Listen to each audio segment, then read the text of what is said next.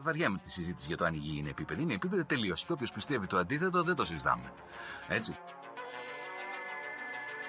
Οι δικές μου γνώσεις, χωρίς να έχω διαβάσει, χωρίς να μου είπε κανείς, είναι ότι τα σύμπαντα είναι 7. Αν διαβάσεις, θα σου πούνε τα σύμπαντα είναι άπειρα. Εγώ σου λέω είναι 7. Γιατί; Γιατί αυτό συνειδητοποιούν. Εγώ πιστεύω ακράδαντα ότι βρισκόμαστε σε ένα Matrix, ε, σε ένα πλασματικό εικονικό κόσμο. Επειδή ανέβηκε στον ημιτό και του το είπε ένας εξωγήινος. Πραγματική ιστορία κύριε Υπουργέ. Πραγματική ιστορία κύριε Υπουργέ. Πραγματική ιστορία κύριε Υπουργέ. για να μπορέσετε να έχετε επίγνωση αυτών των φρέσκων πραγμάτων που τρέχουν γύρω μας τώρα τελευταία εκπομπή παρουσίασης 8 τόμοι και ένα αρχαίο ελληνικό σύμβολο μόνο 29 ευρώ τζάμπα Φίλες και φίλοι, καλησπέρα και καλώς ήρθατε σε ακόμα ένα επεισόδιο του Conspiracy Club. Είμαι ο Γιώργος και όπως πάντα μαζί μου ο Δήμος. Δήμο! Γεια σου Γιώργο, γεια σας φίλες και φίλοι ακροάτριες, ακροατές, σε όλα τα πλάσματα που μας ακούνε. Γιώργο, τι κάνεις, πώς είσαι; Καλά είμαι Δήμο μου. Πολύ καλά, έχει φτιάξει και ο καιρός. Πάντα για τον καιρό θα λέμε στην αρχή, γιατί είναι πολύ σημαντικό πράγμα. Μην, το... Μην νομίζετε ότι κάνουμε ψηλή κουβέντα. Κάνουμε, ναι, κάνουμε, λέμε για τον καιρό, γιατί ο καιρός είναι, επηρεάζει την ψυχολογία μας, επηρεάζει τα πράγματα που μπορούμε ή δεν μπορούμε να κάνουμε. Είναι πάρα πολύ σημαντικό γενικά. Δεν ξέρω. Βέβαια, έφτιαξε ο καιρός Δήμο εδώ πέρα. Δεν ξέρω πώς είναι στην Καλαμάτα, αλλά εδώ έφτιαξε ο καιρός. Έχει βγει ο ήλιος, ήλιος με δόντια που λέμε βέβαια. Αλλά εγώ πιστεύω ότι αυτό είναι κάποιο είδους πονηριά, γιατί άμα πήγαινε έτσι τρένο καλά μέχρι τα Χριστούγεννα θα ήταν όμορφα. Αλλά νομίζω ότι θα χαλάσει τώρα που μπαίνουν οι γιορτές, επίτηδες για σπάσιμο. Κατάλαβε. Θα γίνει Πώς κομπίνα. είναι, είναι πιθανό και εδώ ο καιρός πάντως Γιώργο είναι καλός, είναι ωραίες ημέρες, κάνει πολύ κρύο βέβαια, πολύ κρύο για την Καλαμάτα, έχει πέσει κάτω από τους 10 βαθμούς, αυτό για την Καλαμάτα είναι Σιβηρία. Αναγία μου. Μάλιστα. Λοιπόν, Δήμο, νέα της εβδομάδας. Ναι, ναι, Οπα. και Λοιπόν, πάμε. φοβερά πράγματα. Δυστυχώς θα ξεκινήσουμε με ένα κακό νέο. Κακό νέο. Ε, απεβίωσε ο Γιώργος Τράγκας, θα το αναφέρω γιατί τον παρακολουθούσαμε όσο αυτός νοσηλευόταν. Δυστυχώς δεν τα κατάφερε, συλληπιτήρια. Συλληπιτήρια στους οικείους του και τα σχετικά. Ε, αυτό ήταν ένα θέμα. Εντάξει, πήρε κάποιες πολιτικές ε, προεκτάσεις. Δεν θα ακολουθήσουμε εμείς αυτή τη μίζερη οδό. Θα πούμε όμως, Δήμο, στα, στα του κορονοϊού, ένα άλλο ενδιαφέρον, δεν ξέρω, παρακολούθησες υποθέτω, βγήκε αυτή η μελέτη Τσιόδρα. Τσιόδρα μελέτη. Ναι, ναι. Ωραία. Που δεν τη βρίσκουνε. Πού πήγε η μελέτη Τσιόδρα, ποιος την πήρε, πού τη δώσανε κτλ. Πώς φαίνεται αυτό; Χάθηκε και αυτός, ε, δηλαδή, τόσο καιρό ε, βγήκε η μελέτη, απλά δεν την βρίσκουν στο γραφείο του Πρωθυπουργού, αυτό δεν είναι το θέμα. Ναι, κάπου εκεί έχει παραπέσει, ας πούμε. Ναι, εντάξει. Τώρα ποιος κάθεται να διαβάζει papers, έτσι τα βγάζουν, σου λέει αυτή κάτι ήρθε εδώ, εντάξει. Επίσης, Εντάξει, και να σου το πω και κάτι. θέμα, Γιώργο, το αστείο με αυτή τη μελέτη είναι ότι η μελέτη λέει ότι άμα έχεις κορονοϊό και είσαι σοβαρά και δεν είσαι σε μονάδα εντατικής, πεθαίνεις πιο συχνά. Ναι, φοβερή μελέτη έτσι. Συγγνώμη που το λέω αυτό, αλλά αυτό δεν είναι κάπως αυτονόητο. Άμα χρειάζομαι ίσως την- περίθαλψη. Νομίζω ότι την κάνανε τύπου επιστήμονες από αυτούς που δουλεύουν στο jenny.gr. Κάτι τέτοιο. Τι έρευνα είναι αυτή; Και ταυτόχρονα ο άλλος να λέει ότι «Ε, Α, εγώ δεν το φαντάστηκα αυτό το πράγμα γιατί δεν, κάπου έχασα τη μελέτη. Να σου στείλουμε ένα backup, ρε φίλε. Τι έγινε, τι. Υπάρχει καινούριο Ναι. αριθμό πρωτοκόλλου, όπως δουλεύουν αυτά τα πράγματα, θα αρχιοθετηθεί. και τα λοιπά, ναι. Τέλος πάντων, καλά πήγε αυτό. Μου άρεσε γιατί βγήκε και ο Αλέξης ο Τσίπρας και φώναζε στη Βουλή να κάνουμε εκλογές και άλλα τέτοια. Βγήκε και ο Βαρουφάκης, του είπε: Εμείς είμαστε μικρό κόμμα. Εσείς, κύριε Αλέξη, μου ζητήστε εκλογές. Έγινε εκεί ένα μπέρδεμα τέλος πάντων. Δεν θα κάνουμε εκλογές παρότι τις ζητήσαμε. Δυστυχώς θα πω εγώ γιατί με μου αρέσουν οι εκλογές. Είναι έτσι φαν να γίνονται exit poll, να πάρουμε πίτσες, να δούμε τα αποτελέσματα. Δεν θα γίνει σύντομα από ό,τι απάντησε ο βασιλιάς της χώρας. Πάμε παρακάτω. Μάλλον, ναι, ε. ναι, ναι. Ε, Επίσης, εγώ θα, μόνο ένα σχόλιο μικρό. Ταυτόχρονα με αυτό το χάσιμο της μελέτης, ο βασιλιάς της χώρας μας, σε κάποιο διεθνές ε, φόρουμ ψηφιακών μέσων και προχωρημένων πραγμάτων γενικότερα, δήλωσε ότι έχει βοηθήσει πάρα πολύ στον εξυγχρονισμό και στην ψηφιοποίηση της χώρας. Δηλαδή, τι, τι έκανε, ας πούμε. Δεν ξέρω, έχει βοηθήσει λέει και φαντάζομαι ότι το backup αυτής της έρευνας είναι ένα κομμάτι που απλά τους έχει ξεφύγει για λίγο καιρό. για λίγο καιρό, ακόμα σε λίγο καιρό δεν θα χάνονται έρευνες πουθενά. Μπράβο. Ωραίο. Αυτό. Ε, άλλο νέο έτσι, το οποίο, με αυτό θέλω να κάνω και ένα σχόλιο Δήμο, γιατί έχω φτάσει στα όρια μου. Δηλαδή, ωραία, ε, υπάρχει ένα νέο ακόμα, μια είδηση. Βγήκε αυτός εκεί ο τύπος από το ράδιο Αρβίλα, δημοσιοποιούσε τα ιδιωτικά πορνό του με κοπέλες κτλ. Ε, με κάτι, όλο αυτές τις ειδήσεις λέμε συνέχεια και δεν είναι ότι φοβάμαι ότι θα γίνουμε βαρετοί στο εισαγωγικό σημείο μου, αλλά δεν αντέχω άλλο, ρε φιλαράκο, δεν μπορώ άλλο. Δεν αντέχω άλλο. Ο ένας βιάζει, ο άλλος την κοπανάει, ο άλλος ε, δημοσιοποιεί τα πορνό. Δηλαδή έχουμε χαζέψει τελείως. Τέλος πάντων. Καλά πάμε. Ναι. Ε, να πούμε κάτι σοβαρό όμως. Ναι. Γιατί εντάξει τώρα, κορονοϊός και κουταμάρε. Ε, Φίλες και φίλοι ακροατές και ακροάτριες. Είμαστε εδώ για εσά και θα, κάνουμε, θα εγκαινιάσουμε μια νέα, ίσως, θα δούμε αν θα το ξανακάνουμε, ε, ενότητα στο podcast. Θα κάνουμε βιβλιοπροτάσεις. Ωραία. Βιβλιοπροτάσεις με πρώτη πρόταση που κάνω εγώ προσωπικά, έτσι το παίρνω πάνω μου. Ε, εκδίδεται πλέον η Αποκάλυψη του Ιωάννη, μεταφρασμένη στα ελληνικά τον Κωνσταντίνο Μπογδάνο. Ψάχνω εδώ να βρω τις εκδόσεις αμέσως. Εκδόσεις Αρμό. Σηκωθείτε από τη βάνια καρέκλες να αγοράσετε όλοι. Να στηρίξουμε τον Κωνσταντίνο που δεν έχει και κόμμα τώρα, είναι κρίμα. Δεν ξέρω, έχεις διαβάσει την Αποκάλυψη Δήμο μου; Την έχω διαβάσει. Ρε τρελέ Μπογδάνε, τι έκανες εκεί πέρα πάλι; ναι, είναι τρελός ο Μπογδάνος, Ρε, αλήθεια. ρε, είναι ρε τρελέ Μπογδάνε, την αποκάλυψη του Ιωάννη ενώ είσαι βουλευτής της κυβέρνησης. Δεν καταλάβαμε τίποτα, όπως έλεγε και ο Κοντοπίδης. Είναι περίεργος ο Μπογδάνος. Τι, τι έπαιξες εκεί πέρα, τι τύπος είσαι ρε φίλε, τι, τι υπάρχει μες στο μυαλό σου; Θέλω και δεν θέλω να ξέρω ταυτόχρονα. είναι ένα μυστήριο. Εγώ τον αγαπώ τον Μπογδάνο από παλιά. Είναι σαν πλάσμα της φαντασίας. Τέλος πάντων. Ε, αυτά. Λοιπόν, θα, κάνω, θα τολμήσω, Δήμο, θα τολμήσω και θα κλείσω εδώ την εισαγωγική ενότητα εγώ προσωπικά. Θα τολμήσω, φίλες και φίλοι ακροατές, θα, θα κάνουμε spoils. spoils. Με το νέο χρόνο, ελπίζουμε, να παρουσιάσουμε το νέο site του Conspiracy Club που κατασκευάζει εδώ ο Δήμος και είναι σε πολύ προχωρημένο στάδιο. Ε, με το νέο χρόνο ελπίζουμε να έχουμε έτοιμο και τα merchandise, κάποια t-shirt που μπορείτε να αγοράσετε σε πολύ προνομιακές τιμές. Και επίσης θέλω να πω ότι είμαστε στην, στην καλή θέση να ανακοινώσουμε κάποια άλλα project podcast τα οποία έχουν ξεκινήσει, έχουν γίνει αρκετά επεισόδια. Από το νέο χρόνο και αυτά θα μπορείτε να ακούσετε και τα δύο καινούργια podcast που ε, ετοιμάζουμε. Αυτά. Έτσι είναι δεν, είναι, δεν θα είμαστε απαραίτητα και ο Γιώργος και εγώ σε αυτά. Είναι όμως ε, ομάδα φίλων και θα δούμε, έρχονται πολλά πραγματάκια. Γίνονται ωραία project και εγώ Γιώργο θέλω να σου το προτείνω εδώ στον αέρα.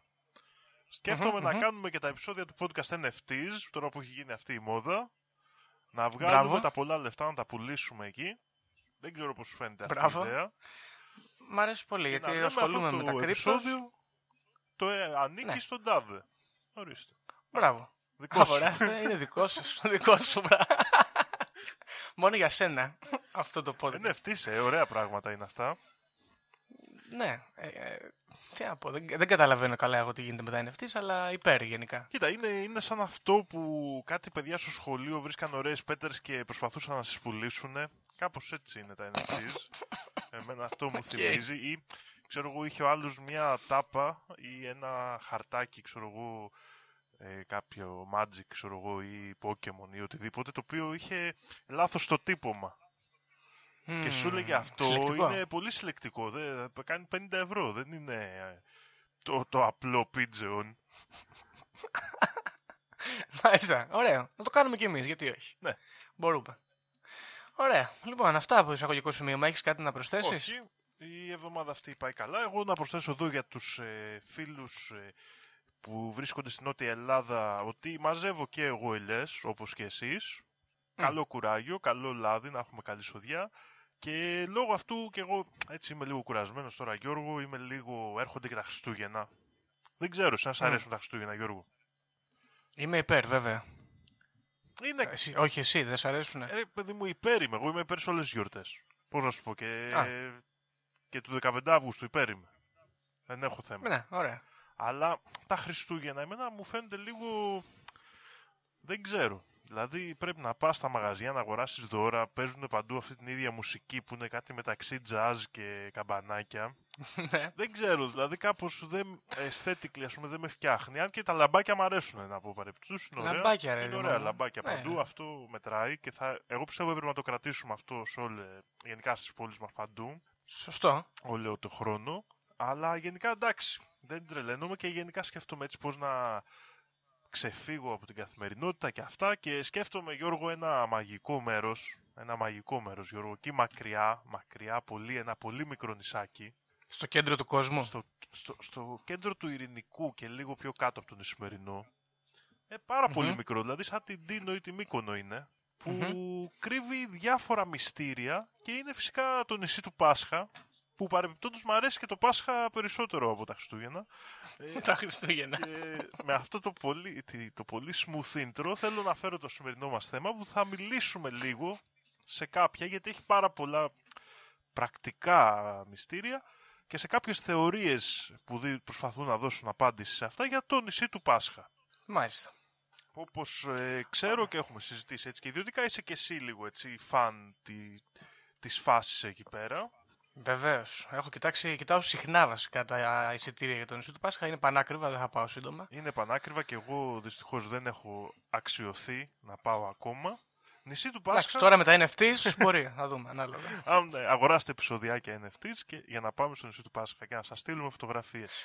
Μπράβο. Η νησί του Πάσχα φυσικά δεν είναι το πρώτο όνομα του νησιού, το οποίο είναι, με, σύμφωνα με τις μαρτυρίες που έχουμε, Te Pito o te Henua, που σημαίνει όπως κάπως ανέφερες και εσύ Γιώργο, ομφαλός της γης ή αφαλός της γης.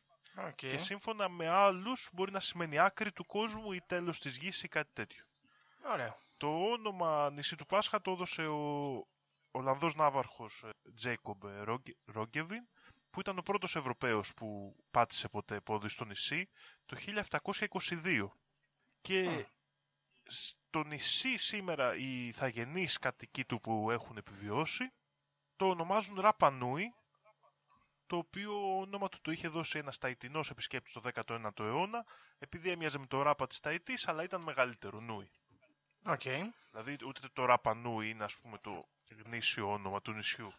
Το original. Ε, φυσικά ε, το νησί του Πάσχα είναι πολύ διάσημο για τα τεράστια αγάλματα σε αριθμό κοντά στα χίλια που έχουν βρεθεί στην επιφάνειά του που είναι γνωστά ως Μοάι. Το μεγαλύτερος αριθμός αυτών των αγαλμάτων βρίσκεται παραδόξως στο ορυχείο στο οποίο φτιάχνονταν ακόμα και τα υπόλοιπα βρίσκονται τοποθετημένα σε διάφορα μέρη του νησιού πολλά από αυτά πάνω σε κάποιες ε, πέτρινες έτσι σαν, ε, πώς να το πούμε, σαν εξέδρες. Πέτρινες εξέδρες. Οκ. Κάτσε λίγο για μισό λεπτό. Σε πέτρες εξέδρες. Γιατί έχω την εντύπωση ότι αυτά είναι μισοθαμμένα; γιατί είχε ανακαλυφθεί πρόσφατα ένα για το οποίο θα μιλήσουμε λίγο αργότερα. Στις ε, πέτρινες εξέδρες, οι πέτρινες εξέδρες αυτές μάλιστα έχουν και ειδικό όνομα έτσι και ονομάζονται Άπου Άπου το οποίο κατά άλλους σημαίνει και ιερός τόπος. Μάλιστα. Το πρόβλημα που απασχολεί τα, και οι ερωτήσεις που μας απασχολούν σε σχέση με το νησί του Πάσχα είναι πάρα πολλές και όπως θα δούμε παρακάτω μάλλον δεν θα έχουμε και ποτέ απάντηση. Αρχικά το νησί του Πάσχα είναι πάρα πολύ απομακρυσμένο από οποιαδήποτε άλλη κατοικημένη περιοχή και το πιο κοντινό κατοικημένο μέρος είναι η νήσος Σπίτκερν που βρίσκεται 1900 χιλιόμετρα μακριά από το νησί του Πάσχα. Ακραίο. Ναι, είναι ένα από τα πιο απομονωμένα μέρη στον κόσμο. Οπότε και η προέλευση των ανθρώπων πάνω σε αυτό το νησί είναι ήδη ένα ερώτημα. Με άλλους ερευνητές να στρέφονται προς την Πολυνησία και άλλους προς την Λατινική Αμερική, την Νότια Αμερική. Μμμ. Λοιπόν, η, η νήσος του Πίτκεν ε, παρεμπιπτόντως είναι εκεί που έγινε Γιώργο η ανταρσία των Bounty. Ναι. Αν ε, γνωρίζεις το περιστατικό. Ναι, ναι, ναι, ναι, ναι βεβαίως. ένα άλλο ε, έτσι, ε, ενδιαφέρον περιστατικό με διάφορες έτσι, προεκτάσεις. Όπως και να έχει λοιπόν, η προέλευση των ανθρώπων είναι ένα από τα βασικά ερωτήματα, που όμως δεν είναι το κύριο, γιατί ένα από τα κύρια είναι πώς ένας πληθυσμός σε ένα τόσο μικρό νησί έφτιαξε μια τέτοια σειρά τόσο μεγάλων αγαλμάτων για ποιο λόγο, τι εξυπηρετούσαν και πώς έγινε και η κατασκευή. Η ίδια η κατασκευή και οι τεχνικές που χρησιμοποιήθηκαν ήταν ένα ερώτημα. Κυρίως αυτό είναι προβληματικό γιατί γνωρίζουμε ότι δεν είχαν ε, στον πολιτισμό τους την ικανότητα χρήσης εξ- εξελιγμένων εργαλείων. Δηλαδή δεν έχουν βρεθεί, παραδείγματος χάρη, τροχός ή σκοινί. Ούτε σκοινί. Ούτε σκηνή. Οκ, γιατί είχα μια άποψη το πώς μετακινούνται με τα σκοινιά, αλλά. Μμμ, Οκ. Λοιπόν, στην ε, διερεύνηση αυτών των ε, μυστηρίων και πολύ σημαντικός έτσι για την έρευνα γύρω από το νησί του Πάσχα, υπήρξε ο Νορβηγός έτσι τυχοδιώκτης, το πούμε, εξερευνητής και λοιπά, ο Θόρ Χέιερνταλ, ο οποίος ε, πήγε, έκανε, ταξίδεψε στο νησί του Πάσχα και προσπάθησε να μελετήσει την εκεί περιοχή και προσπάθησε, ανέπτυξε τη θεωρία ότι συνδέονται οι, α- οι, οι κάτοικοι, οι πρώτοι κάτοικοι αυτού του νησιού με την Νότια Αμερική. Οκ. Και συγκεκριμένα για να το αποδείξει αυτό, οργάνωσε την ε, εκστρατεία Κον Τίκι, όπως έμεινε γνωστή, το 1947, όπου ταξίδεψε 8.000 χιλιόμετρα τον Ειρηνικό ωκεανό από τα του του νησιά στη Νότια Αμερική μέχρι το νησί του Πάσχα. Έκανε μεγάλο ταξίδι. Για να αποδείξω ότι από εκεί όντως υπήρχαν οι κατάλληλοι θαλάσσιοι δρόμοι για να μπορέσει να φτάσει στο νησί του Πάσχα. Από τον ε, Θόρ Χέιερνταλ γνωρίζουμε διάφορες ενδιαφέρουσες ε, θεωρίες, καθώς ε, ο ίδιος προσπάθησε πάλι να βρει, να μελετήσει τους τρόπους με τους οποίους φτιάχτηκαν αυτά τα αγάλματα. Για να μιλήσουμε λίγο για τα αγάλματα, πρέπει να πούμε ότι φτιάχνονταν σχεδόν όλα καν στο ορυχείο Ράνου Ραράκου, στα οποία Ναι. και έχουν φτιαχτεί από, από τοπικά ηφαιστειογενή πετρώματα, καθώς παρότι είναι πολύ μικρό το νησί, φιλοξενεί τρία ηφαίστεια. Όπως καταλαβαίνεις, αυτά τα πετρώματα είναι πάρα πολύ σκληρά και δεν είναι εύκολο να κοπούν. Ο Χάιρνταλ λοιπόν, προσπαθώντας να φτιάξει ένα αντίστοιχο άγαλμα, η πρώτη του προσπάθεια ήταν με εργαλεία που είχαν οι αυτόχθονες της περιοχής να κόψει μια πέτρα από εκεί. Ναι. Αυτό το κατάφερε μετά από σχεδόν ένα μήνα και όχι τόσο μεγάλο όσο τα μεγαλύτερα Μωάι που έχουν βρεθεί, τα οποία είναι κοντά και σε 20 μέτρα ύψος και έχουν βάρος από 100 τόνους και πάνω, κοντά στους 200 μερικά. Ακραίο. Λοιπόν, προσπάθησε να κόψει μια τέτοια πέτρα από αυτό το ορυχείο με τη βοήθεια ηθαγενών εκεί της περιοχής και όταν τελικά το κατάφερε, διερωτήθηκε πώς, με, χωρίς σύγχρονα εργαλεία, πώς θα μπορούσε να το μεταφέρει ε, έως και 20 χιλιόμετρα που είχαν μετακινηθεί κάποια από αυτά. Ναι. Τότε ένας από τους ηθαγενεί εκεί της περιοχής του είπε: Μα αυτό δεν ήταν ποτέ πρόβλημα, γιατί όταν τα φτιάχνανε, σηκωνόντουσαν, περπατούσαν και πηγαίνανε στη θέση τους. Μόνα του. Ακριβώς. Ωραίο. Ο Χάιερνταλ όμω, επειδή ήταν πονηρός, λέει: Α, αυτό σημαίνει ότι μάλλον τα πηγαίνανε όρθια. Μμμ. Ναι. Κατάλαβες; Οπότε δοκίμασε με σκοινιά και κατάφερε και για πολλά χρόνια ήταν ε, θε, ε, θεωρεί το αποδεδειγμένο μοντέλο αυτό ότι τα έβαζαν όρθια και τα μετακινούσαν σαν να περπατάνε, ξέρεις, σηκώνοντας τη μία και την άλλη πλευρά διαδοχικά. Τη μία γωνία και την άλλη Ακριβώς. γωνία και είναι σαν να κάνει βηματάκια. Ακριβώς. Ναι. Από εκεί λοιπόν προήλθε η ιδέα αυτής της θεωρίας, Μμ. η οποία, εντάξει, μπορούμε να θεωρήσουμε ότι έχει κάποια βάση, αλλά από την άλλη αμφισβητείται για το γεγονός ότι δεν γνωρίζουμε να, είχαν οι πολιτισ... ο πολι- να είχε ο πολιτισμός αυτός εκεί πέρα τη χρήση του σκηνιού σαν εργαλείο. Αυτό δεν είναι λίγο ακραίο όμως. Είναι, αλλά είναι η πραγματικότητα. Οκ. Δεν έχουν βρεθεί τέλος πάντων ή μπορεί να χρησιμοποιούσαν σκοινιά, αλλά να ήταν από κάποιο υλικό το οποίο δεν... Δεν δικαιολογία τόσο να αντέχουν τόσο Ναι. βάρος. Αυτό είναι η- Οκ. το μεγάλο μας ζήτημα, ότι δεν έχει βρεθεί σκοινί από αυτόν τον πολιτισμό, άρα ακόμα και αν το χρησιμοποιούσαν θα ήταν από κάποιο υλικό το οποίο πιθανόν να μην άντεχε και το φορτίο αυτό. Ναι, ναι, ναι. Μάλιστα. Λοιπόν, τα αγάλματα αυτά τα Μουάι, ε, θα, φυσικά μπορείτε, να- θα μπορείτε να το δείτε και στη φωτογραφία που θα βάλουμε εδώ στο επεισόδιο, αλλά είναι τα γνωστά αυτά πέτρινα αγάλματα με την λίγο εξωγήινη μορφή. Δεν ξέρω αν συ- συμφωνείς με το σχόλιο Γιώργο. Ναι, είναι, έχουν, είναι λίγο, μου θυμίζουν μια διαφορετική εκδοχή των ε, Αιγυπτιακών, ας πούμε, α, αυτοκρατόρων, αφού, που είχαν ένα σαν μακρόστονο κεφάλι σε κάτι απεικονίσεις.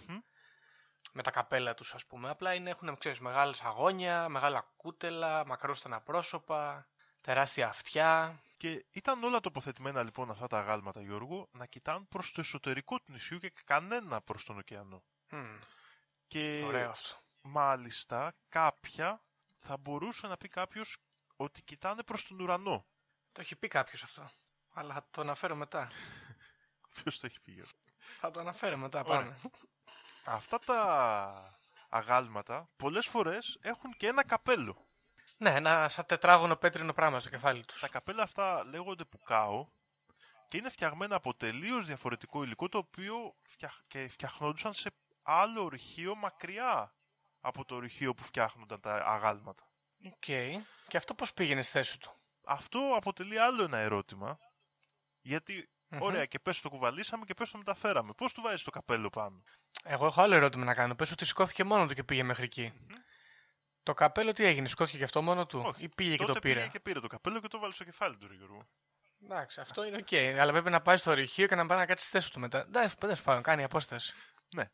Αυτό λοιπόν αποτελεί άλλο ένα ερώτημα γύρω από τα Μωάη. Δεν γνωρίζουμε, πάντως είναι φτιαγμένο από ένα κόκκινο πέτρωμα που του δίνει και μια χαρακτηριστική έτσι υφή. Τώρα, Μμ. ένα άλλο ενδιαφέρον χαρακτηριστικό είναι ότι τα μάτια των Μωάη είναι φτιαγμένα από οψιδιανό για να έχουν μια μαύρη γυαλάδα. Βέβαια σε πολλά από τα γάλματα που επιβιώνουν σήμερα δεν έχει παραμείνει, Αυτό είχα στο μυαλό μου. ότι Δεν έχουν μάτια, έτσι, εικόνα που έχω τουλάχιστον. αλλά σε πολλά ήταν φτιαγμένα από οψιδιανό, όπως από οψιδιανό ήταν φτιαγμένα και τα περισσότερα εργαλεία από όσο Οκ. γνωρίζουμε του πολιτισμού εκεί πέρα. Τα ερωτήματα όμως δεν τελειώνουν μόνο στα αγάλματα, καθώς αυτός ο πολιτισμός έχει και άλλα πολλά ερωτήματα που μένουν. Αρχικά, η γλώσσα τους και η... χρησιμοποιεί κάποια ιερογλυφικά που έχουν βρεθεί και υπάρχουν κάποιες πινακίδες, τις οποίες οι γηγενείς εκεί τους ονόμαζαν ρογκο-ρογκο, οι οποίες δεν έχει καταφέρει κανένας να αποκρυπτογραφήσει, ούτε πάρα πολύ να βρει συγγένεια με κάποια άλλη, με κάποιο άλλο πολιτισμό, παραδείγματος χάρη είτε της Πολυνησίας είτε της Χιλής του Περού, όπου έχουν φτιαχτεί θεωρίες ότι υπάρχει κάποια συγγένεια. Η πιο συγγενής έτσι γλώσσα είναι κάποια ιερογλυφικά του, Ινδ- στον Ινδό ποταμό, τα οποία, υπ- α, όπως καταλαβαίνεις, μιλάμε για το 5.000 π.Χ. αυτά τα ιερογλυφικά στον Ινδό ποταμό, άρα είναι από πολιτισμούς, αν μπορούμε να το πούμε έτσι, α, ε, συλλεκτών και όχι εγκατεστημένων ανθρώπων. Ναι, ναι, ναι. Έτσι μιλάμε δηλαδή πριν την αρχή της, της ιστορίας του πολιτισμού, όπως το λέμε. Μμ. Ε, και μόνο εκεί έχει προταθεί κάποια σχέση, η οποία από άλλους ερευνητές βέβαια έχει θεωρηθεί ως ασήμαντη και ότι απλά είδαν σχέδια που μοιάζουν και ναι, με πόσους τρόπους μπορείς να ζωγραφίσεις ένα ψάρι. Σωστό αυτό. Και επίσης ο Ινδός ποταμός πέφτει λίγο μακριά, έτσι. Ναι, ναι. Από την άλλη, μοιάζει πάρα πολύ η μουσική του νησιού του Πάσχα με την Ινδική μουσική. Όντως. Ναι. Ωραίο. Και γι' αυτό σου λέω ότι το ερώτημα και της προέλευσης είναι πάρα πολύ σύνθετο. Η μουσική μοιάζει με τη μουσική ε, της Ινδίας. Η εμφάνιση, τουλάχιστον όσους ε, συναντήθηκαν, γιατί θα μιλήσουμε πάλι, έγινε ένα διάλειμμα εκεί πέρα που ήταν σημαντικό για αυτά που θα πούμε, μοιάζει Πολυνήσιος αλλά και Νοτιοαμερικάνος. Έτσι, Ναι. Ινδιάνος Νοτιοαμερικάνος. Τέλος πάντων Σωστό. στο DNA έχουν αρκετό πολυνήσιο DNA, αλλά μοιάζει και με αυτό τον Βάσκο Τι στις γίνεται, αναλύσεις ε, DNA σύνδεμα. των ε, ιθαγενών που έχουν παραμείνει. Οπότε, Οκ. δηλαδή, και- μελετώντας το κάθε στοιχείο ξεχωριστά, βρίσκεις μια διαφορετική θεωρία, μια διαφορετική πιθανότητα προέλευσης αυτών των ανθρώπων. Περίεργα όλα αυτά. Αλλά να σου πω κάτι όμως τώρα, αυτό είναι λίγο περίεργο. Η μουσική, ας πούμε, των Ινδών, α, δεν ξέρω, τα παλιά χρόνια, ε, έχει μεγάλη σχέση με τη μουσική των ανθρώπων που κατοικούσαν ε, και σε εκείνη την περιοχή, ξέρω εγώ, το 5.000 π.Χ. Δηλαδή, κατάλαβες θέλω να πω. Ε, Μπορεί να μοιάζει με την τωρινή μουσική των Μιλάμε Ινδών. για, όχι για, τη, σύ- για τη σχετικά σύγχρονη ινδική μουσική, δεν γνωρίζουμε τη μουσική των... Ε, μ, α, προ αυτό 5.000 δεν ξέρω αν υπάρχει. χρόνια. κα- Πόσο συνέχεια να υπάρχει σε αυτό. Τέλος πάντων, ναι. Μπορεί, ξέρω εγώ. Οκ. Ναι. Περίεργη η φασούλα. Επίσης, Μέχρι στιγμής. Ε, όχι τόσο στη γραφή των ρόγκο-ρόγκο των πινακιδών για τις οποίες μιλήσαμε, αλλά σε πετρογλυφικά που υπάρχουν πάνω στα αγάλματα, πάνω στα ίδια τα ναι. μοάι, τα οποία είναι κάπως διαφορετικά από τις ε, πινακίδες ρόγκο-ρόγκο, μοιάζουν πολύ με ε, παρόμοια σχέδια που έχουν βρεθεί στην Τουρκία και συγκεκριμένα στο Γκεμπέκλι Τέπε, Οκ. που είναι ένα νεολιθικό έτσι αρχαιολογικό μνημείο χαμηλά στην Τουρκία, στο νότιο-ανατολικό της μέρος, ε, Μμμ.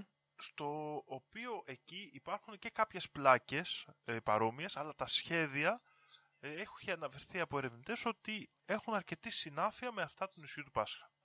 Αυτό, Έχει μείνει κανένα μέρος που δεν έχουν σχέση αυτοί οι άνθρωποι.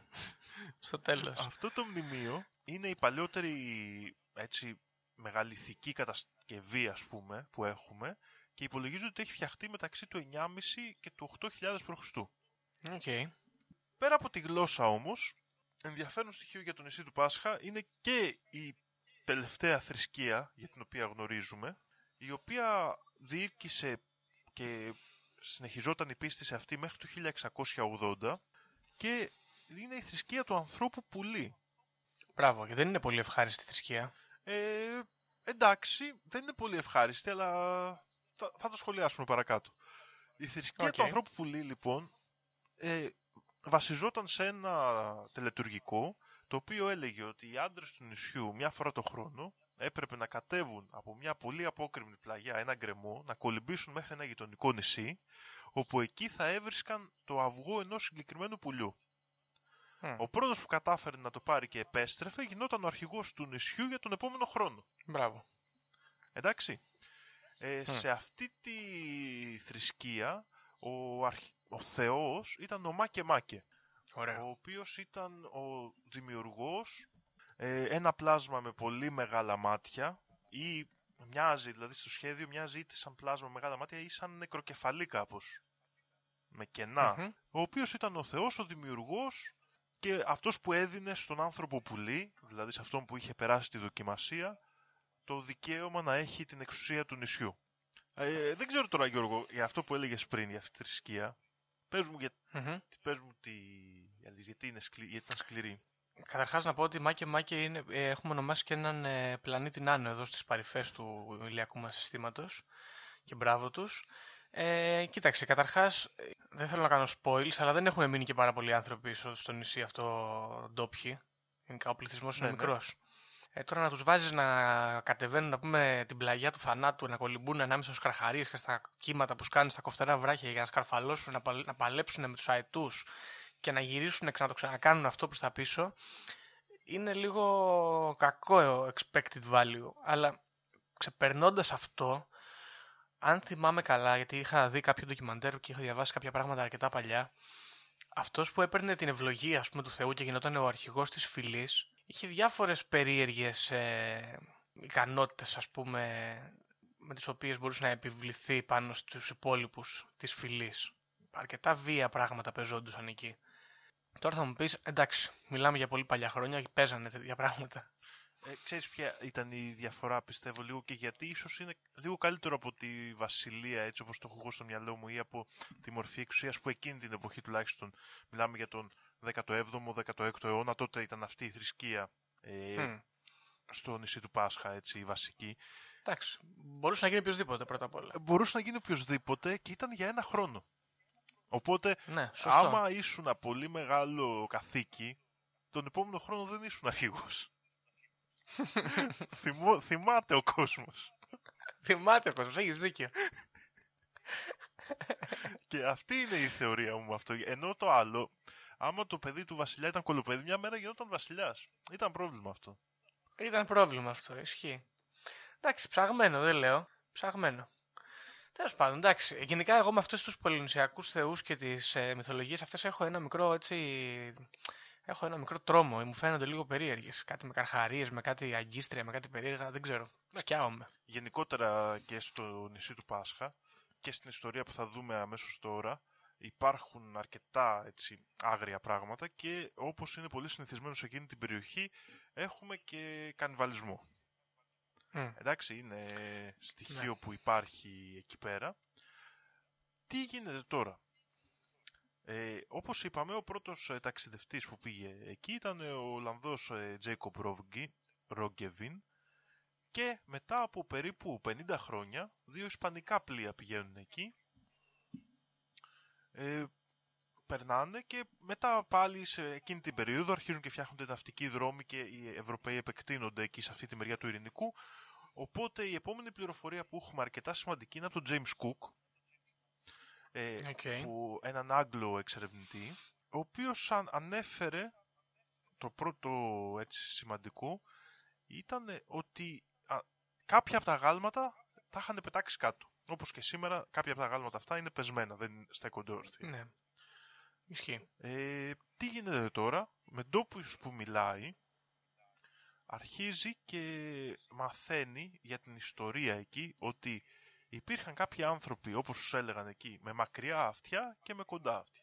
Ε, αυτή η διαδικασία, αυτή οι, αν- οι, οι φυλές μάλλον, όπως περιγράφονταν, η μία ήταν, ας το πούμε, οι άνθρωποι με τα κοντά αυτιά, ήταν μια πιο απλοϊκή φυλή, ας το Οκ. αναφέρουμε κάπως έτσι, που του, της ασχολούνταν με τη γεωργία, ασχολούνταν με τις δουλειές καθημερινές και αυτά, περισσότερο, ενώ οι άνθρωποι με τα μακριά αυτιά ήταν ένα κομμάτι του λαού, ας πούμε, το οποίο ασχολούνταν πιο πολύ με το μυστικισμό και τη θρησκεία και είχε έναν πιο σκληρό πολιτισμό. Οκ. Σε αυτούς ανέφερε, αυτοί οι, με τα- οι άνθρωποι με τα μακριά αυτιά γνώριζαν και το να διαβάζουν τις πινακίδες Ρόγκο Ρόγκο. Και ανέφεραν οι εκεί οι ντόπιοι κάτοικοι ότι κάποια φορά μόνο το χρόνο λίγοι από αυτούς έπαιρναν κάποιες από αυτές και διάβαζαν σε όλο το υπόλοιπο νησί κάποια, κάποια από αυτά που όπως τους είπαν πε- περιείχε γνωμικά ή κομμάτια της ιστορίας ε, του πολιτισμού τους. Οκ, άρα υποθέτουμε ας πούμε ότι τις πινακίδες τις τοποθετούσαν και όλες αυτοί με τα μακριά αυτιά μάλλον. και ήταν κομμάτι της λατρείας τους ή του πολιτισμού τους, αλλά που, στο οποίο Μμ. δεν συμμετείχαν οι άνθρωποι με τα κοντά. Ναι, οκ. αυτιά. Μάλιστα.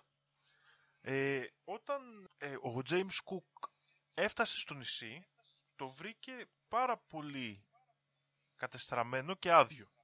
Ο πληθυσμός Μμ. είχε μειωσ- μειωθεί ραγδαία και δεν υπήρχε σχεδόν κανένας από τους ε, ανθρώπους με τα μακριά αυτιά. Η ιστορία λέει, ή τουλάχιστον έτσι του είπαν οι ντόπιοι, ότι οι άνθρωποι με τα μακριά αυτιά είχαν φτιάξει ένα σχέδιο να θυσιάσουν, να σκοτώσουν όλους τους ανθρώπους με τα κοντά αυτιά και είχαν σκάψει ένα τεράστιο λάκκο στο οποίο θα τους πετούσαν μέσα και θα τους έθαβαν, κάτι τέτοιο.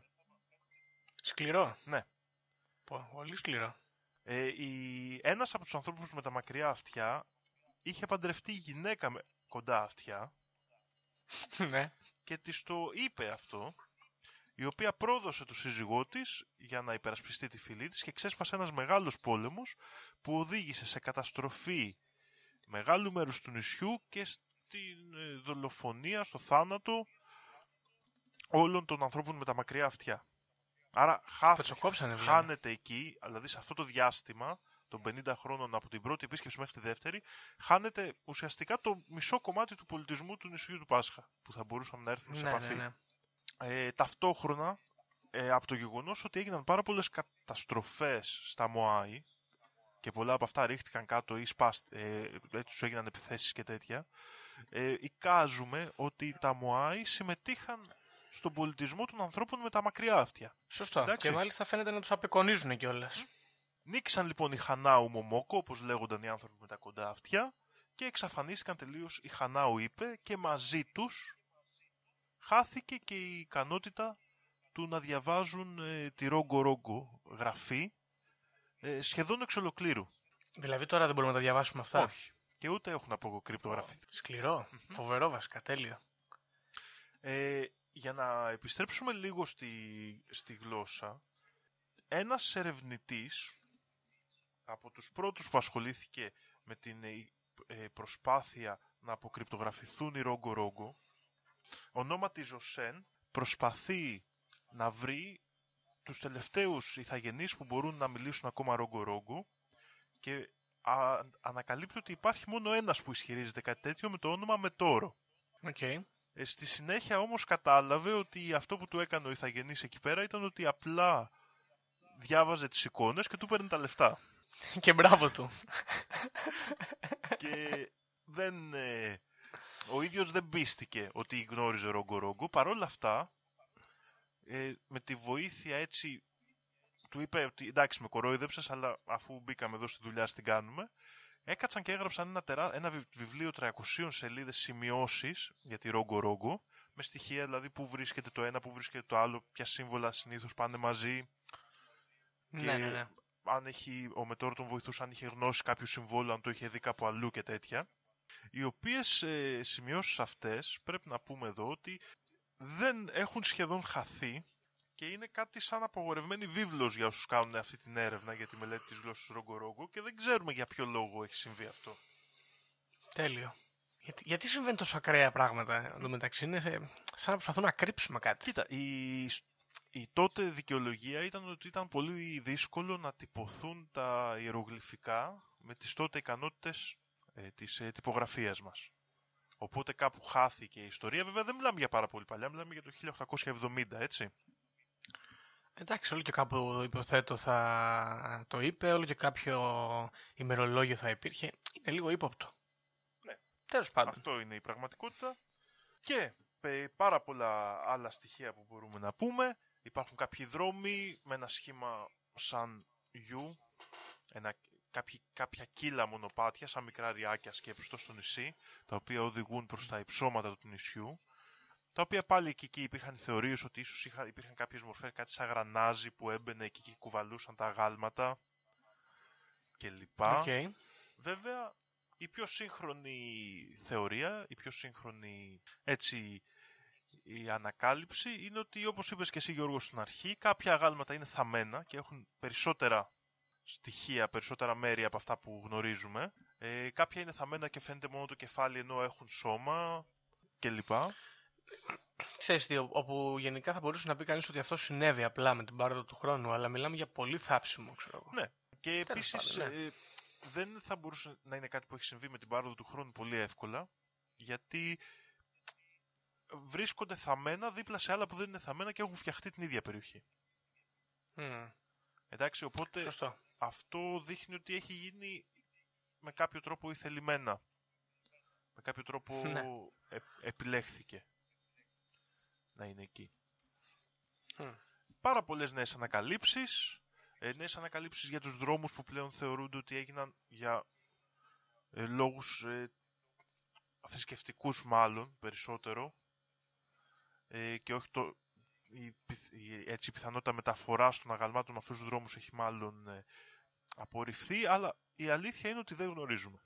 Ε, σήμερα οι απόγονοι των ε, αρχικών ηθαγενών, βέβαια μετά από επιμειξίες με Πολυνήσιους και Χιλιανούς, γιατί ήταν πολλά χρόνια υπό τη σκλαβιά της Χιλής στο νησί και πολλοί από τους πρώτους ηθαγενείς πουλήθηκαν ως σκλάβοι, εκτός από αυτούς που Νομίζω ότι εξοντώθηκαν είναι- από την ευλογιά κλπ.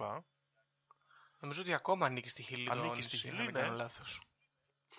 Ε, Σήμερα υπάρχουν γύρω στους 2.000 κατοίκους, ενώ Οκ. το νησί φημολογείται και από ιστορίες λέγεται ότι κάποτε είχε έως και 20 με 30.000 κατοίκους, που είναι πραγματικά μεγάλος αριθμός για ένα τόσο μικρό νησί στην αρχαιότητα.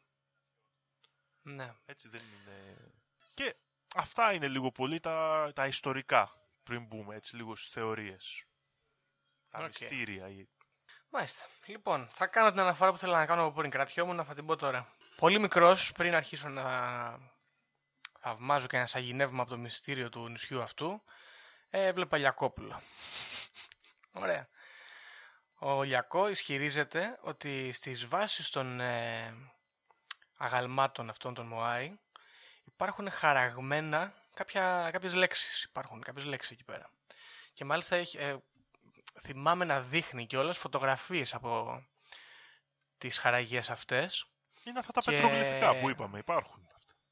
Αυτά. Όχι, Δήμα, όχι, όχι. Πάνω λοιπόν σε αυτές, σε αυτά τα γάλματα, ο Λιακόπουλος, ο οποίος είναι και επιστήμον, είχε δείξει ότι γα- κάποιος έχει χαράξει πάνω μάτε κίτεράνι. Ωραία. Α, Μάτε κίτεράνι, δηλαδή μάτια που κοιτούν τον ουρανό. έτσι. Μάτια, μάτε, μάτια, βέβαια οφθαλμός, μάτι, anyway. Κοίτε που είναι λίγο ανορθόγραφο, αλλά anyway πάλι. Και ράνι, ουρανός και τα σχετικά. Ε, το οποίο εξηγεί και το γεγονός ότι μερικά από αυτά φαίνεται να κοιτάζουν προς τα αστέρια. Ελληνικά, ελληνική γραφή, αστέρια, ομάδα ε και καταλάβατε. Πολύ μου αρέσει με αυτό. Μάτε και τεράνι λοιπόν. Άρα ανακαλύπτουμε και άλλη μια σύνδεση, μάλλον έναν αρχαίο πολιτισμό, πλέον να προσθέσουμε Μπράβο. σε όλους τους υπόλοιπους. Πολύ σωστό. Τώρα, γενικά, εμένα αυτό που μου, μου φαίνεται πιο πιθανό είναι να βρέθηκαν εκεί πέρα Πολυνήσοι, οι οποίοι ήταν γνωστό ότι είχαν ψηλοκαταλάβει τα ρεύματα του ωκεανού και μπορούσαν να ταξιδέψουν στα αρκετά ας πούμε ακατάλληλα για ωκεανούς στα ε, ταξίδια τέλος πάντων ε, σκάφη τους και μου φαίνεται πολύ εύκολο πιο, στο μυαλό μου να έχουν πάει εκεί. Κοίτα, και η αλήθεια είναι ότι οι άνθρωποι με τα κοντά αυτιά μοιάζουν φυσιογνωμικά και όπως περιγράφονται από τους Ιθαγενείς ως ε, πάρα πολύ με τους Πολυνήσιους. Το μεγάλο ερώτημα Μμ. εδώ είναι η καταγωγή των ανθρώπων με τα μακριά αυτιά. Γιατί, οι πολυ- γιατί αυτοί ξέρεις, επιφέρουν αυτή τη διαφορά στον πολιτισμό και αυτοί Ναι. επίσης ε, είναι που δίνουν ας πούμε τη, έχουν την ικανότητα κάπως, έχουν τις γνώσεις αυτής της μυστικής γλώσσας και της κατασκευής αυτών των ε, τεράστιων αγαλμάτων. Ναι, το οποίο ξέρεις τι μου δημιουργεί επίσης την εντύπωση ότι είναι σαν να προϋπήρχαν αυτοί στο νησί. Σαν να, τους, σαν να υποδεχθήκαν αυτούς με τα κοντά αυτιά, πιθανόν τους Πολυνήσιους. Κοίτα, χωρίς να είμαι σίγουρος, αλλά από λίγο που θυμάμαι, νομίζω ότι η... έγινε ανάποδα. Α, έγινε ανάποδα, Ναι. ε. Ότι κατοικούσαν εκεί Πολυνήσοι, αν θεωρήσουμε ότι οι άνθρωποι με τα κοντά αυτιά ήταν Πολυνήσοι και εμφανίστηκαν αυτοί οι άνθρωποι. Και το λέω αυτό γιατί θυμάμαι τον παραλληλισμό με τον αντίστοιχο ε, μύθο στην Ινδία, ο οποίος ε, ήταν αρκετά παρόμοιος ότι εμφανίστηκαν κάποια μέρα μια πιο λευκή φυλή, πιο ανοιχτόχρωμη φυλή στο δέρμα που είχε περισσότερες επαφές με το θείο, με το μυστικισμό και είχε επαφή με, έναν, ε, με τον πολιτισμό με ένα διαφορετικό τρόπο και πρόσβαση σε λίγο πιο ανεπτυγμένη τεχνολογία. Ναι, οκ. Και υπά- υπάρχει δηλαδή ακριβώς μια τέτοια κατάσταση υπάρχει και στο, στο Ινδικό, στον Ινδικό μύθο και τη βλέπουμε να εμφανίζεται και εδώ. Ωραία. Ε, τώρα τι να πρωτοπούμε ρε εσύ Δήμο για το νησί του Πάσχα γενικά. Καταρχάς φίλοι και φίλοι ακροάτριες μιλάμε για ένα συγκλονιστικά α, όμορφο μέρος παρότι όποιος έχει δει εικόνες δεν έχει βλάστηση το οποίο υποθέτω θα το συζητήσουμε λίγο ε, και είναι σαν βραχονισίδα λίγο κάπως με, γρα- με γκαζόν κάπως έτσι. Παρ' όλα αυτά έχει μια πολύ άγρια ομορφιά και εμένα πάντα μου δημιουργείται η εντύπωση ότι είναι το μέρος στο οποίο είναι πιο κοντά στον ουρανό Δήμο. Είναι πιο κοντά στα αστέρια. Και όχι, όχι επειδή είναι πιο ψηλά, επειδή είναι πιο χαμηλά εκεί ο ουρανός όμως. Δεν ξέρω πώς σου φαίνεται αυτό. Καλό, καλή ιδέα μου φαίνεται αυτή. Και είναι και πιο μακριά από την άλλη γη. Ε. Εμένα αυτό με συγκινεί πάρα πολύ. Δηλαδή, σκέψου πόσο Ναι, είναι- εγκλωβισμένος είσαι, άρα είσαι, είσαι πιο κοντά στον ουρανό. Είναι σαν να σκύβει το διάστημα προς το μέρος σου εκεί πέρα, τέλος πάντων. Έτσι ποιητικά, όπως τα λέω, ε. ε ναι. Τέλος πάντων, ε, επίσης ξέρω, δεν ξέρω αν ισχύει αυτό, θέλω να σε ρωτήσω. Είχα την εντύπωση ότι αν πας εσύ εκεί ως ταξιδιώτης, ε, υπάρχουν πάρα πολλά μέρη στα οποία δεν έχεις πρόσβαση. Να σου πω την αλήθεια, Γιώργο, δεν το γνωρίζω αυτό. Αυτό που γνωρίζω για το σήμερα και μου φάνηκε ενδιαφέρον είναι ότι αν πας εκεί ως ταξιδιώτης ε, υπάρχουν πάρα πολλά εξημερωμένα άλογα, άγρια όμως, που ζουν ελεύθερα, τα οποία μπορείς να Οκ. τα ιππεύσεις αν θες και να τα χρησιμοποιήσεις για τη μεταφορά σου. Πω, πω, ενδιαφέρον αυτό. Αλλά υποθέτω ότι δεν υπήρχαν άλογα πάντα εκεί πέρα. Δεν ξέρω. Δεν το ξέρω αν ε, τα Μμ. έφεραν οι Ευρωπαίοι ή ήταν ε, Πιθανόν. ιθαγενή εκεί. Μάλιστα. Ε, Λοιπόν, για το ζήτημα της, ε, το ότι δεν υπάρχει βλάστηση κλπ.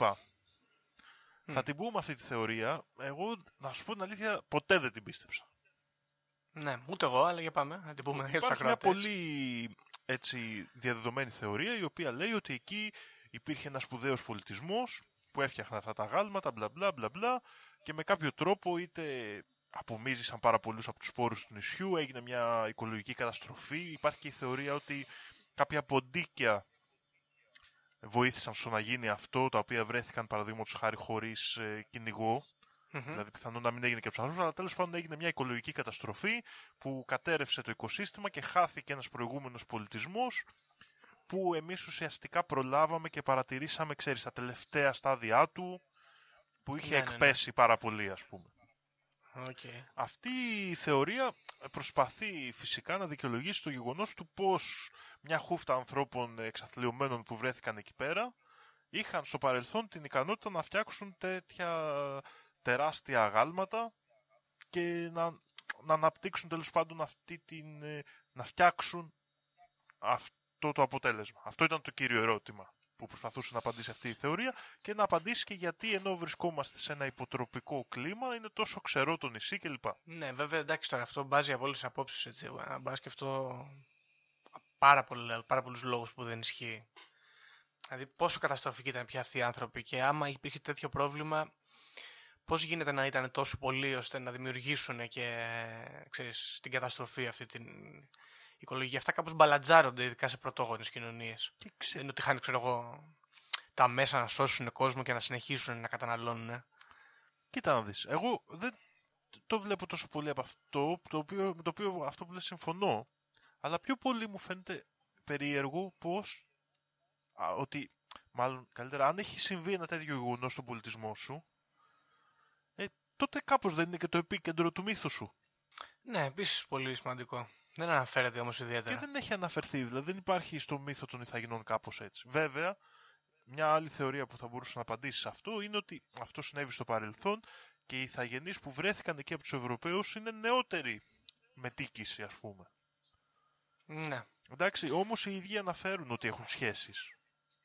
Δηλαδή και οι πρώτοι που βρίσκονται εκεί πέρα γνωρίζουν τη λειτουργία για ποιο λόγο μάλλον βρίσκονται εκεί τα Μωάη και, γιατί, και να μιλάνε τη Ρόγκο Ρόγκο κλπ. Άρα Ναι. πάλι και αυτό μας δημιουργεί ένα θέμα. Μμ.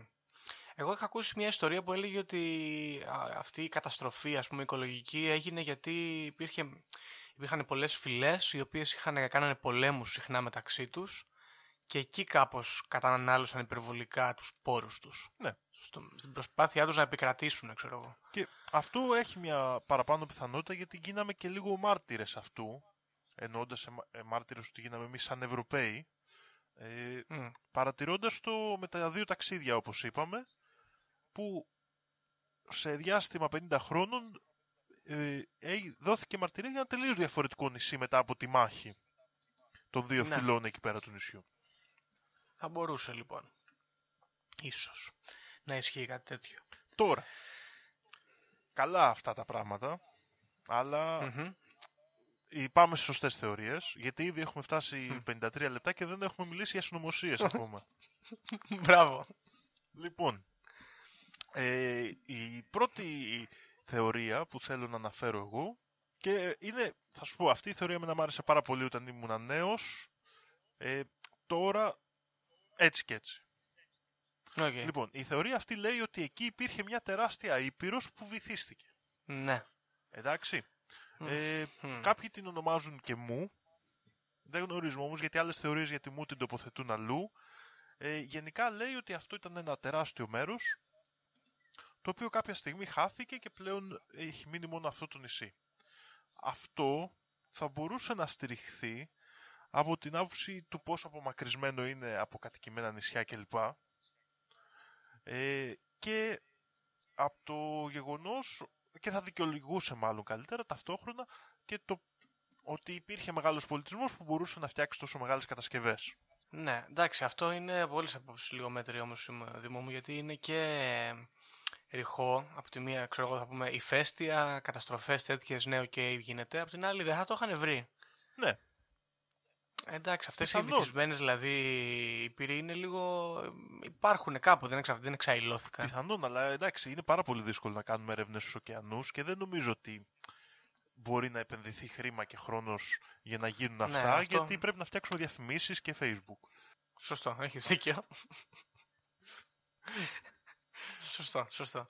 Τέλος πάντων, η, η πιθανότητα εκεί της χαμένης Υπήρου εμένα με συγκινεί γιατί μου αρέσαν όταν ήμουν μικρός χαμένες Υπήροι. Δεν ξέρω γιατί. Ατ, δηλαδή Οκ. Ατλαντίδα, έτσι, δεν ξέρω.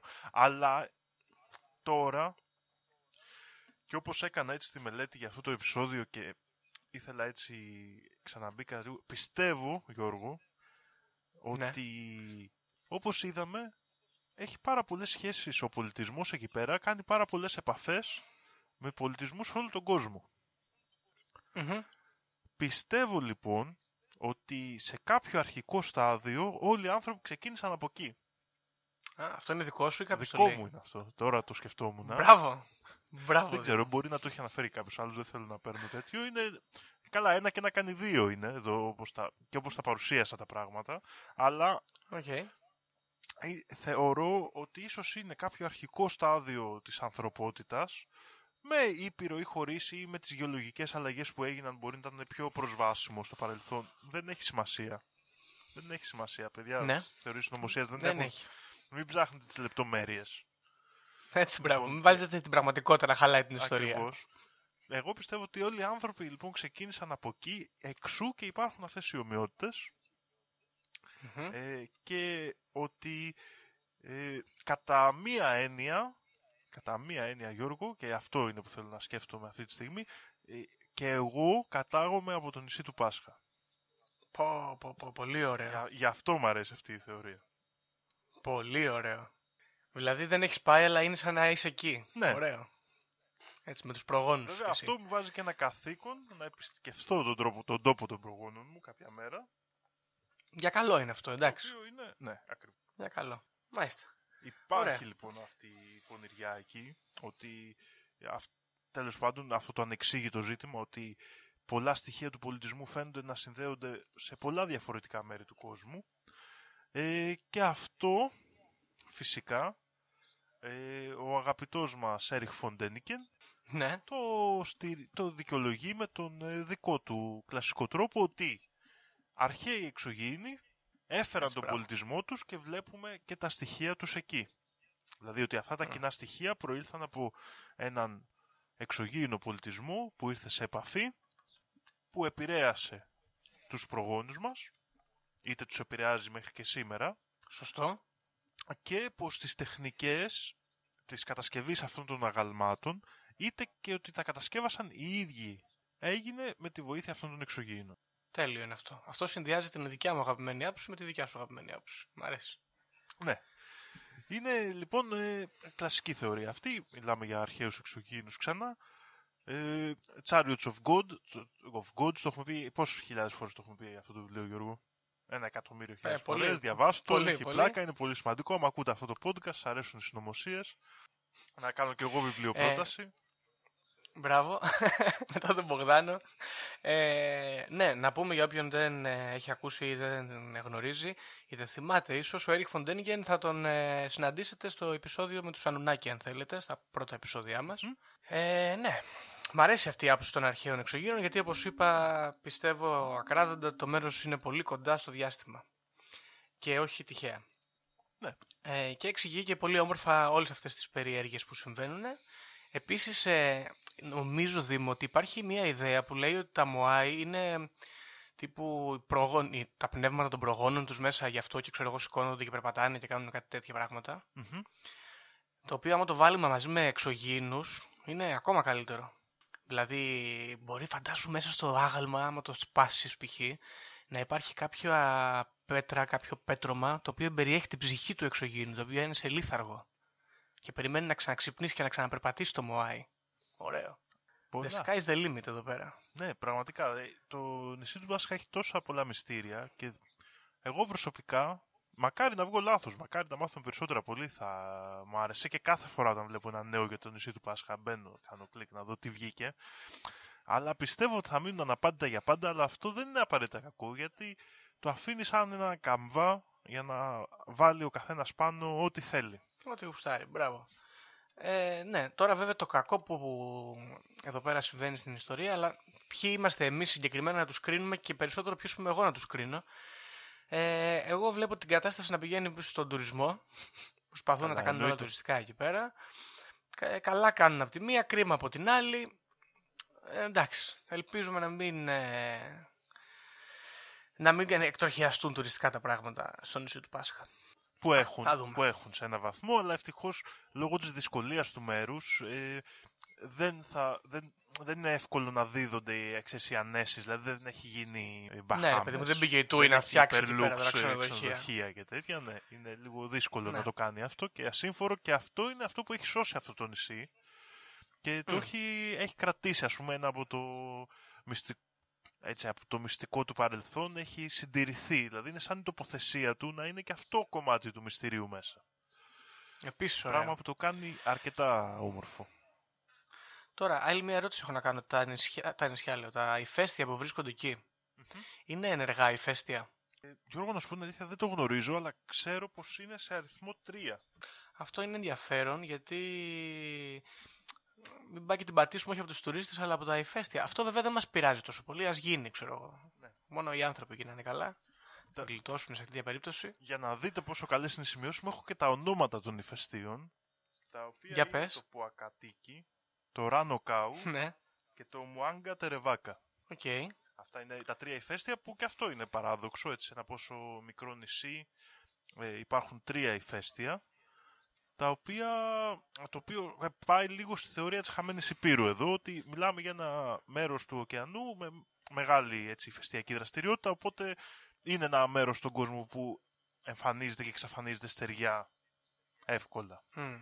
Οκ, εδώ διαβάζω ότι τη τελευταία έκρηξη, μάλλον η παλιότερη έκρηξη που έγινε εκεί πέρα έγινε 3 εκατομμύρια χρόνια πριν, εικάζουν οι επιστήμονες, και η πιο κοντινή σε εμάς ηφαιστειακή δραστηριότητα έγινε 100.000 χρόνια πριν. Άρα Οπότε, μιλάμε για εντάξει, ένα ενεργό μάλλον- ηφαίστειο, έτσι. Ναι, ακριβώς, θεωρούνται ενεργά πλέον τα ηφαίστεια εκεί. Μάλιστα. Λοιπόν, Ωραία. Ε, άλλη θεωρία, Μμμ. πολύ ψαχμένη θεωρία αυτή, στα κατάβαθα του ίντερνετ, είναι πως Ναι. το νησί του Πάσχα ήταν ο κήπος της Εδέμ. Ω, πω, βαθύ αυτό. Βαθύ και ταιριάζει λίγο με τη θεωρία ότι από εκεί ξεκίνησε ο ανθρώπινος πολιτισμός. Σωστό. Ε, ότι εκεί δηλαδή φτιάχτηκε ο πρώτος άνθρωπος, ο Αδάμ και, η, ο Αδάμ και η Εύα, και κατοικούσαν εκεί, ότι εκεί υπήρχε το δέντρο της γνώσης, αλλά κάποια στιγμή, όταν εκδιώχθηκαν οι άνθρωποι, πήγαν και κατοίκησαν τις υπόλοιπες υπήρους, πήραν μαζί τους κάποια κομμάτια από τον αρχικό τους πολιτισμό και εκεί ρήμαξε το μέρος και τα λοιπά και τα λοιπά. Εντάξει. Πονηρό. Πονηρό. Δεν με βρίσκει πολύ σύμφωνο. Μ, Εντάξει. Ναι. Το κάνω πολύ χριστιανικό. Πολύ χριστιανικό δεν μ' Ναι, αρέσει. ναι. Ε, ξέρεις τι, ε, με τον κήπο της ΕΔΕΜ, εγώ, α, εμένα μου αρέσουν οι θεωρίες, ξέρεις γιατί, γιατί, οκ, είναι η χριστιανική θεωρία, αλλά θυμάμαι όλα αυτά τα ταξίδια εξερευνητών που έψαχναν να βρουν τον κήπο της Εδέμ. Και αυτά είναι πολύ ωραία. Αυτό είναι ωραίο. Εντάξει, ναι. Σύμφωνοι. Μάλιστα. Έχουμε άλλη θεωρία. Λοιπόν. Καλή, πονηρή. Αυτά α, πάνω κάτω, αυτές είναι οι βασικές. Οκ. Ε, τώρα υπάρχουν διάφορες μικροθεωριούλες. Ξέρεις ότι πώς ε, πήγαινε μόνο του, το άγαλμα, ότι τι τύπου ενέργεια είχαν. Αυτά μοιάζουν λίγο με τις Ατλαντίδας, τεχνολογία. Ο, ε, γενικά αναφέρεται ότι η κλασική θεωρία είναι ότι στο νησί είχαν την ικανότητα ψυχικής ενέργειας που όπως είπες εσύ ήταν μέσα η ψυχή των προγόνων παραδείγματος χάρη στο άγαλμα Άρα Ναι. είχαν βρει έναν τρόπο να εκμεταλλεύονται αυτή την ενέργεια για να φέρνουν αποτελέσματα στον πραγματικό κόσμο. Οκ, και οκ. συνδέεται γενικά η χρήση αυτής της ενέργειας, δηλαδή πώς λέγαμε για την Ατλαντίδα κρυστάλλους, που έχουν Ναι. ε, τη τέτοια. Εδώ έχουμε αυτή την ψυχική ενέργεια γενικά, κάποιας μορφής τηλεπάθεια. Psychic. Ναι, Ναι, οκ. που θεωρείται ότι χρησιμοποιείται από πολλούς μελετητές. Ωραίο είναι αυτό. Μ' αρέσει έτσι οι πρωτόγονοι λαοί της θάλασσας που έχουν τηλεπάθεια. Πονηρό είναι αυτό. Ναι. Και το τελευταίο στοιχείο είναι ότι ένα medium, ναι. ωραία στο- ιστορία αυτή, μου αρέσουν αυτά τα medium που οραματίζονται αρχαίους πολιτισμούς. Ένα medium Ναι. λοιπόν, ο, ο Tom Gary, ε, ισχυρίστηκε ότι με πνευματικό τρόπο συνδέθηκε με το νησί του Πάσχα το 1978 και είπε πως τα Μωάι εκπέμπουν ακτινοβολία από τα μάτια τους η οποία Μμμ. όταν πέσει στις πινακίδες ρόγκο-ρόγκο προκαλεί μια τρισδιάστατη ολογραφική προβολή που αναλύει την κατασκευή εξωγήινων UFO και μηχανημάτων. Δηλαδή αυτός ε, στήριξε την ε, θεωρία ότι έχουν φτιαχτεί από εξωγήινη, από εξωγήινο χέρι αυτά τα γάλματα. Μαλάκα. Αυτό γάμισε, μπράβο του, του κυρίου. Πολύ LSD, αλλά γάμισε. ναι, αυτό ο ίδιος ε, ισχυρίστηκε και ότι ουσιαστικά δουλεύουν σε συνδυασμό. Αυτό. Τέλειο. Μάλιστα. Οκ, ωραία. Ε, συγγνώμη, πρέπει να σε ρωτήσω. Εσύ τελικά πού στέκεις, αν φτιάχνεις εσύ κάποιο είδους ε, σύνοψη ή ξέρω εγώ best of, τι θα έβαζες μέσα; Κοίτα, ε, μένα μου αρέσει ε, όπως προείπα και η θεωρία πλέον στέκομαι σε αυτό το στάδιο περισσότερο ότι ξεκίνησε από εκεί ο ανθρώπινος πολιτισμός ε, αλλά δεν αφαιρώ το εξωγήινο χέρι. Ναι, σ' αρέσει. Πολύ πιθανόν ο, ο, ο ανθρώπινος πολιτισμός να ξεκίνησε με εξωγήινη παρέμβαση, πολύ πιθανόν τα μεγάλα αυτιά να είναι υβρίδια εξωγήινων ανθρώπων, Μμμ. που είχαν κάποια παραπάνω γνώση από τους κοινούς ανθρώπους του τότε λόγω της επαφής με το εξωγήινο φύλλο. Αυτοί να έφεραν Σωστά. τη μεγάλη αλλαγή που οδήγησε στη, στον ανθρώπινο πολιτισμό. Αλλά, δηλαδή, νομίζω αυτή είναι η θεωρία που στέκω περισσότερο, ότι δηλαδή ε, ξεκίνησε εκεί ο ανθρώπινος πολιτισμός με εξωγήινο χέρι. Κάπως έτσι το παίρνω. Οκ, ωραίο. Εσύ Γιώργο, ποια θεωρία σου άρεσε περισσότερο; Κοίταξε, εγώ πιστεύω ότι δεν, δεν, δεν τρελαίνομαι με την ιδέα ότι από εκεί, ας πούμε, σκορπίσανε οι άνθρωποι σε όλο τον κόσμο και τον γεμίσανε, αλλά μου αρέσει η, η ιδέα ότι αρχαίοι εξωγήινοι ήρθαν στη γη, κάποιοι ας πούμε προσγειωθήκαν στην Ελλαδίτσα, κάποιοι προσγειωθήκαν, ξέρω εγώ, Η στη ΕΛ. Μεσοποταμία, μπράβο, κάποιοι στη Μεσοποταμία, κάποιοι στην Αίγυπτο, κάποιοι σκάσανε και στο νησί του Πάσχα. Και οι απόγονοί τους είτε είναι βι- βιολογικά κατασκευάσματα είτε είναι κάποιο είδους ε, πρόσμιξη με τους ντόπιους εκεί ας πούμε είναι αυτοί οι- οι άνθρωποι που ζούσαν εκεί που φτιάξαν τα αγάλματα στα οποία έχουν κρύψει μέσα τις ψυχές των προγόνων τους και επικοινωνούν καθώς κάνουν κουπί μέσα στα κύματα εκεί και παλεύουν με τους καρχαρίες επικοινωνούν τηλεπαθητικά ο ένας με τον άλλον και δαμάζουν αυτή την άγρια φύση που τους πολεμάει εκεί αυτό μου αρέσει ας πούμε Και έρχονται και μιλάνε Όλα με με- τα άλογα, τα οποία παραμένουν μέχρι και σήμερα ήρεμα. Μπράβο, μιλάνε με τα άλογα, μιλάνε με τους καρχαρίες, Ναι, ναι. τέτοια πράγματα. Καλή, καλή. Ωραίο. Πολύ ωραία ιδέα, Γιώργο. Μπράβο, μπράβο. Και μα, ξέρω εγώ, φαντάσου τώρα εκεί κάθονται ε, δίπλα από τα Μωάη, ας πούμε, και κοιτάζουν ε, στα αστέρια και βλέπουν, ας πούμε, το, το σπίτι των προγόνων τους, το, το ταξίδι που έκαναν. Το οραματίζονται. Πω, πω, φοβερό. Μάλιστα. Ωραία. Πω, πω, πω. Τι ωραίο μέρος στο νησί του Πάσχα. Μπράβο, Είναι. Δήμο. Είναι φίλες και φίλοι που μας ακούτε, είναι ένα μαγικό μέρος. Και από ό,τι καταλάβατε με όλο αυτό το μυστήριο, είναι ένα μέρος που μπορεί να είναι ό,τι θέλετε εσείς. Μπράβο. Δεν είναι. Είναι, σαν το... είναι αυτό που λέγαμε και με το τρίγωνο των Βερμούδων. Δεν χρειάζεται να τα ανακαλύψουμε, να τους βάλουμε πάνω την ταμπέλα της πραγματικότητας και της αλήθειας. Ό,τι θέλετε, φίλοι. Ό,τι θέλετε. Είμαστε τυχεροί που δεν έχουμε απαντήσεις, ας πούμε. Ωραία. Μάλιστα. Έχουμε κάτι άλλο να προσθέσουμε, πιστεύεις; Αυτά νομίζω λίγο πολύ. Βέβαια, τα μυστήρια, αν θέλει κάποιος να μπει σε πιο σοβαρό και επιστημονικό επίπεδο ακόμα θα μπορούσα να πω, είναι πάρα πολλά. Έτσι, είναι πολύ περίεργο μέρος με έρευνα που συνεχίζεται ακόμα και σήμερα έντονα. Ε, Οκ. Αλλά νομίζω ότι έτσι σε- σαν, ένα, σαν μια εισαγωγή στο τι γίνεται σε εκείνο το μέρος με τα τεράστια κεφάλια νομίζω ότι είμαστε καλυμμένοι. Ναι. Και η δική μου πρόταση προς τους ακροατές είναι επειδή μην το ψάξετε ιδιαίτερα επιστημονικά, μπορείτε να πάρετε έτσι μια επιφανειακή γνώση πάνω στο μέρος και μετά αφήσετε τη φαντασία σας να οριάσει. Τουλάχιστον εγώ αυτό έχω κάνει με το νησί του Πάσχα, παρότι ξέρω εγώ πολύ συχνά μπαίνω και χαζεύω πραγματάκια πάνω σε αυτό, ε, επιμελώς προσπαθώ να μην μπω πολύ βαθιά. Φασίσω μόνος. Ωραία. Μάλιστα. Οκ. Για να δούμε. Πω πω Δήμο μου, περάσαμε και τη μία ώρα εδώ, χαμός Ναι, ναι. έγινε. Πολλή πληροφορία, παιδιά. Τι να κάνουμε Too, όμως; too, too much information. Ε, ωραία. Θες να το κλείσουμε εδώ ή έχεις κάτι άλλο να Όχι. προσθέσεις; Ωραία. Νομίζω είμαστε εντάξει. Μάλιστα. Οπότε, φίλες και φίλοι ακροατές και ακροάτριες, αν κάτι μένει από το σημερινό επεισόδιο είναι να πάτε στο νησί του Πάσχα κι εσείς, να πάτε να το επισκεφθείτε, να δείτε φωτογραφίες πάρα πολύ όμορφες που υπάρχουν, να χαζέψετε, διαβάστε για τη μυθολογία, είναι πάρα πολύ ωραίο μέρος. Αναλογιστείτε ότι εκεί μπορεί να είναι τα μακρινά μας ξαδέλφια από το διάστημα. εμάς εδώ των, Ε- των Ελλήνων εξωγήινων. Οπότε έχουμε κάποια σύνδεση και εμείς με αυτούς και νομίζω ότι με αυτές τις πληροφορίες θα σας αφήσουμε και θα τα πούμε μετά τα Χριστούγεννα. Διότι θα κάνουμε διακοπές, έτσι Δήμο, δεν το Έτσι, είπαμε Γιώργο, ποτέ έτσι, αυτό. Γιώργο. Ε, κανονικά έπρεπε να το πούμε στην αρχή αυτό, αλλά και πάλι θα τιμήσουμε Ναι, το όσους κατάστημα. ακροατές και ακροάτρες μας ακούνε μέχρι το τέλος και θα δώσουμε μπόνους πληροφορίες. Ακριβώς. Με το επεισόδιο λοιπόν για το νησί του Πάσχα σας αφήνουμε για καλά Χριστούγεννα. Και θα τα πούμε με Ακριβώς. τη νέα χρονιά. Καλές γιορτές. Γεια χαρά.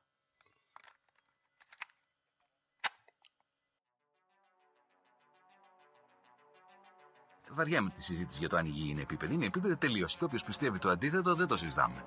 Έτσι. Οι δικές μου γνώσεις, χωρίς να έχω διαβάσει, χωρίς να μου έχει πει κανείς, είναι ότι τα σύμπαντα είναι 7. Αν διαβάσεις, θα σου πούνε τα σύμπαντα είναι άπειρα. Εγώ σου λέω είναι 7. Γιατί;